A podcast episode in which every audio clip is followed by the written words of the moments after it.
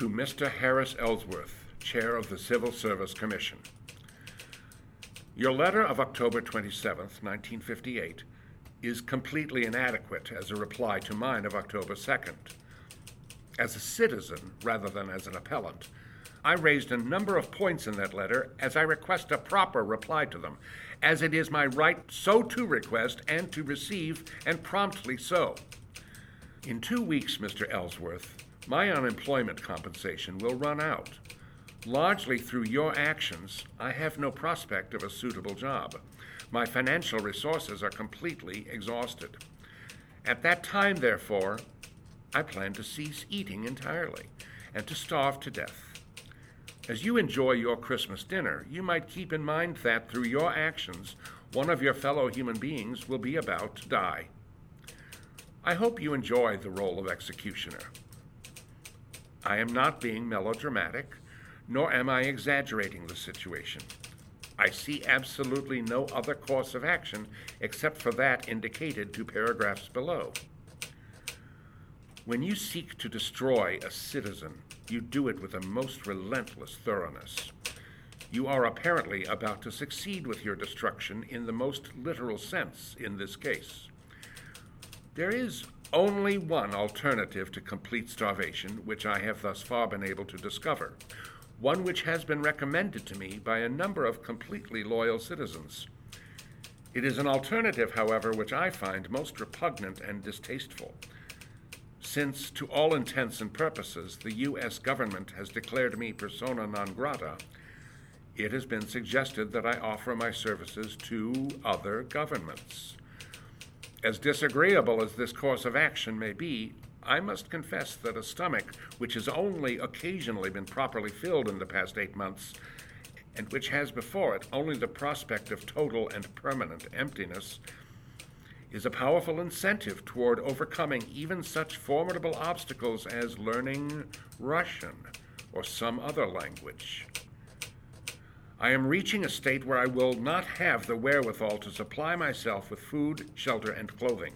As I stated above, I wish to be of use to the country. I can be of service to the country. I need only to be allowed to be so. Most sincerely and desperately yours, Franklin E. Kameny. While the nation watches the newest developments of the Cold War, the formation of NASA, the rise of Fidel Castro, no one looks to the nameless firings of sexual perverts from government work anymore. It's routine. That's how it's done. Frank lives on mashed potatoes and two hot dogs per day while his bills pile up. Just a few weeks later, he follows up again. January 3rd, 1959. To Mr. Harris Ellsworth, Chair of the Civil Service Commission, you go right on throwing competent, highly trained scientists and others out of the government and making them completely unavailable for work elsewhere on inane, trivial, irrelevant, irrational, outmoded grounds of so called suitability, and through the application of meaningless, erroneous, logically baseless security criteria.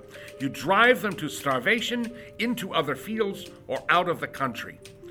As a case in point, as a qualified scientist in a field in which there is a severe shortage of manpower, jobless, I am existing on less than 25 cents worth of food per day, and will be able to do that only until the less than $2 which I have to my name as my total financial resources is gone. This is hardly the proper utilization of available trained manpower. The stamp to mail this letter alone cuts into his dwindling budget. And suddenly again, the Washington Post reports the many firings. It is cause for worry when even one loyal American not only may lose his job, but also may bear an inescapable stigma under a system which lacks the safeguards of due process so basic to American justice. Dear Secretary of Defense Neil McElroy, as a citizen, I am appealing to you as the appropriate government official for assistance in a matter in which I feel that I am being unjustly and improperly treated by your department, to the detriment of the nation as well as of myself. A situation of which I have been able to obtain no rectification at lower level. Let me say, first of all, that this is not a matter involving the loyalty provision of the security system in any sense or aspect whatsoever. No slightest question has been raised on that issue, and I have, in fact, been given a clean bill of health in that regard. The entire matter centers around a minor, trivial, totally unimportant, and insignificant incident in my personal background an incident having nothing to do with my competence as an astronomer or as a scientist, one having nothing to do with my qualities as a security risk or with my ability to safeguard properly any information entrusted to me. It involves a purely ritualistic, unreasoning, irrelevant, needless insistence upon harsh and rigid interpretation of not completely rational regulations. It seems illogical and ridiculous, to put it mildly, that one minor, trivial, and totally unimportant incident in a man's life should be permitted on a purely formalistic basis to stand in the way of his being allowed to put much needed and hard to find abilities, interests, and technical training to the use of nation and society. The country needs astronomers, the need exceeds the entire supply by a factor of several hundred percent. There are positions open at Cape Canaveral and elsewhere which I am almost tailor made to fill, and for which the number of qualified candidates is well nigh nil. I find myself at present barely able to keep body and soul together, doing a job which could be done by anyone with a good high school education. Is this the best manner in which we can utilize our available, technically trained manpower? What I ask in this case is what any citizen of this country should feel entitled to to be considered as an individual.